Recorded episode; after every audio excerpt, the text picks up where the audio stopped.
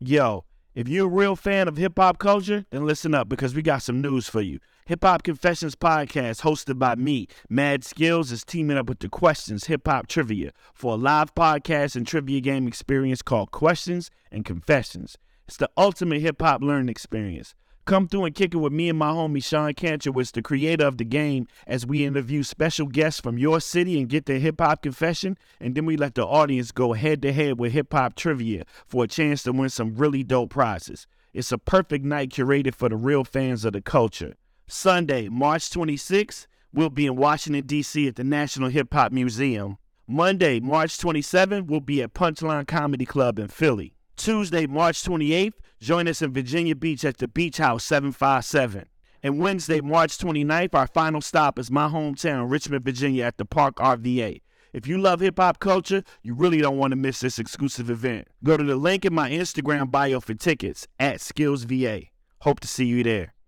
My name's Shaquan, but a lot of people know me by my other name, Mad Skills. I'm an M C. My name is Mad Skills. Paris, make some noise. I'm a D J. Oh, yeah. I'm a ghostwriter for some of your favorite rappers. I'm not about to tell you who, though. Oh. But most importantly, I'm a hip-hop enthusiast. Hip-Hop Confessions is raw, unfiltered conversations with my friends revealing things that they didn't like, never knew about, I don't know, or never got into about hip-hop culture. So sit back. Oh, come on, y'all. Turn up the volume. Hip-hop. And listen to Hip-Hop Confessions. Because everybody's got one.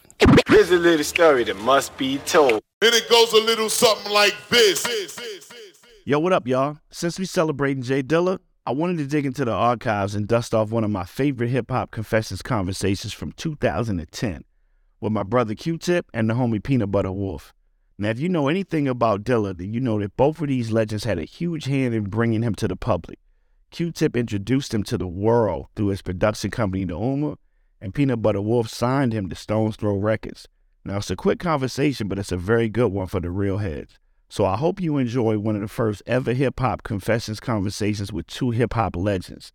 So we got to give it up one time for Dilla. And rest in peace to Biz Markie and M C A of the Beastie Boys. This is Hip-Hop Confessions, because everybody got one. Yo, what's up, y'all? This your boy Skills. We back. We here. This is Hip-Hop Confessions. Y'all already know what it do. Um, I got on the couch today two two guys, man, that are very instrumental they, in the hip-hop game. They've been doing their thing for, oh, my God, I can't even imagine. To my right, I got Peanut Butter Wolf in the building. Y'all know him from Stone Throw. Stone Throw Records. He's responsible for a lot of careers, Lou Pack, Mad Lib, and Jay Dilla. You know what I mean? Um, first got to give him a record deal. So uh, welcome to the show, Brazil. What's up? You know what I mean? This other this guy over guy, here, man. man. This is Jay Dilla to the world. Yeah, you know I mean? This guy right here, man, is, I, I can't even explain. This guy is pretty much responsible for me even getting the record deal. He's responsible for the Stretch Armstrong and Bobbito freestyle. That's a hip-hop confession in itself. They didn't want me to yeah. rap. Stretch and Bobbito did not want me to freestyle unless I brought Q-Tip to the radio station with me. And I brought Q-Tip, and when we walked in the, up the steps, he looked at me and said, yo, I ain't gonna rap, but you better kill that shit. So, one of the founding members of the greatest group of all time, A Tribe Called Quest, Kamal the Abstract, a k a. Q-Tip in the building. So, we're going to get right into it. This is Hip-Hop Confessions, Peanut Butter Wolf. I need you to tell me yeah, something. Which one? Which one? I, I, have, need too many. I have too many. I need you to tell me something that you never told me. All right, we'll start with the old, old school. Well, it's not even that old school. But I, I guess like in the, like when Beastie Boys first came out, you know, this was...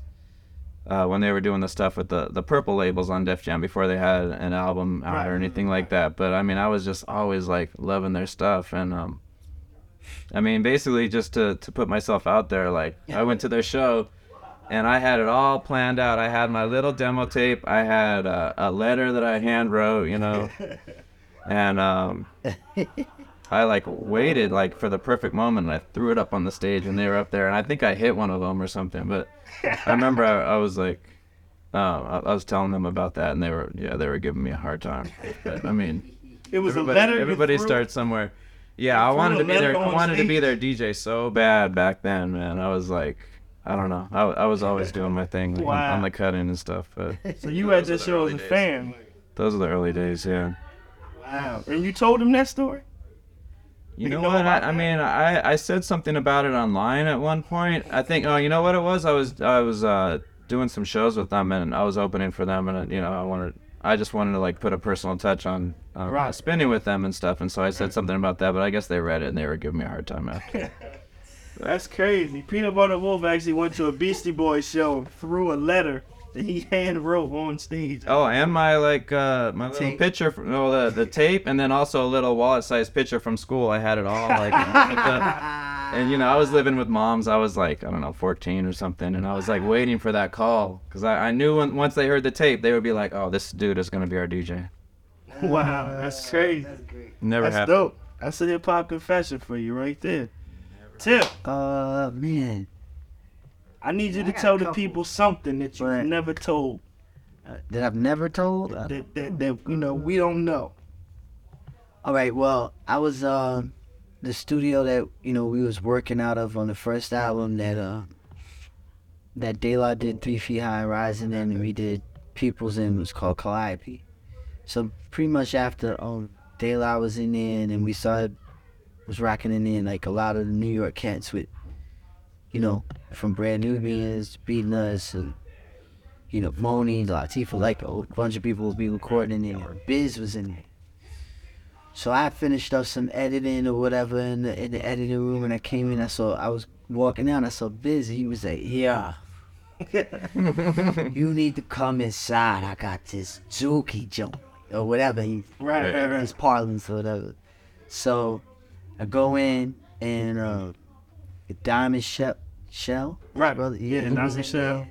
And uh, V was in there, and a couple other people was in there. You know what I'm saying? So he was in there, he had the beat, and it was it was the um the Get Out My Life Woman beat. I forget which version of it. It was the the drums to basically um Just a Friend. Wow. So he was like, yo, check this out. And he plays the joint, and they go, and you know, the dude Shane Farber, who was uh, the engineer for a lot of the cats back then, he was playing the piano over right. right there, and he had the vocal up, and it was like, you, you must be on speed. Oh, he's just, I was like, nigga, you better not call that shit that shit. Fuck that. He's like, for real? I was like, yeah, nigga, don't. You must be on speed. I said, this, this shit is a, this shit is a hit. It could go somewhere. Huh? I was like, yo, this shit is a hit. You better fuck with it. Right. He sat around and he fucked around and he was like, you, you got what I need. I was like, yeah. He's like, well, that's the original. Right. I was like, yeah, so do that. Right. You know. Yeah. So then he, he fucked around. I guess he didn't want to say you got right. what I need because he got it from the record. Right. But the Just a Friend part was different. So when you heard that, that was the nineties spin on the sixties. You got, you heard, you got what I need when it was supposed to be. You must be on speed. Damn. Wow, that's crazy. That's ill, man. I mean, that's fun. Like I got, I got, I just got something I want to say. Just a hip hop confession. I know we got. You know that both of y'all are here. Like, I remember being in the studio when you brought J D through, and um. you was like, I got this kid from Detroit, you really need to hear his beats. And this is when I was working on the first album. And my main thing on the first album was me and Reef, we was trying to have stellar production. Like we right. had Large Professor, Clark Kent, like, you know what I mean, Beat Nuts. And and you brought him in, and I remember he gave me a tape, and I passed on Running. The same beat tape had Running right. on it. Wow. Yeah. Drop. Yep. And um, gotta gotta gotta say something to me. So I passed on wow. all three nice. of those. Nice. That's a confession. that's the, that's the, yeah, that's the Running. This was monsters. Yeah, the Running. Yeah. I still have the tape. It has a green label on it.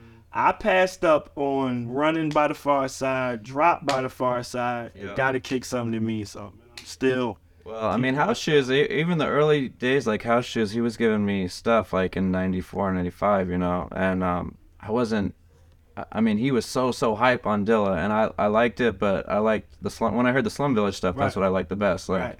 the stuff he did with Tribe, I liked, but I, I liked Tribe's early stuff so much that it was hard for me to, like, feel like it compared right. to it and stuff, right. and he, like, really came into his own later, like, in my opinion and stuff, so. Yeah, I'm still kicking myself. But you heard it. You heard it early, yeah, like yeah, before yeah, a lot of people. Yeah, yeah. He came. He and shared a bus of shit. He gave it to me. I was just like, I just pushed the button. I was just like, him, you know what I'm saying? Like, he's the shit. Like, yeah. I just had to, like, I hooked him up with um, Common and Questlove and Busta. I remember, I remember when we mastered. I remember when we mastered, and he actually got the checks, and he told me, he was like, "Yo, man," he's like, "I appreciate this so much." He was like, he's like, "I don't, I don't care if I get big as like Doctor Dre, like, like you will always be able to get me for the price that you paid me for these right. checks." Right. And I was like, "Wow." Yeah. Like, sorry, I well. just watched him grow into, you know what I mean, uh, an immaculate producer. And he touched so many different lives. Crazy. Yes. Well, this has been Hip Hop Confessions. We reminisced a little bit, but you know what I mean? I gotta give a big shout out to Peanut Butter Wolf. Yes. My man Kamal and Abstract, aka Q-Tip. Right. And we will check y'all next time on Hip Hop Confessions, because everybody got one. All right? Peace. Here's a little story that must be told. And it goes a little something like this.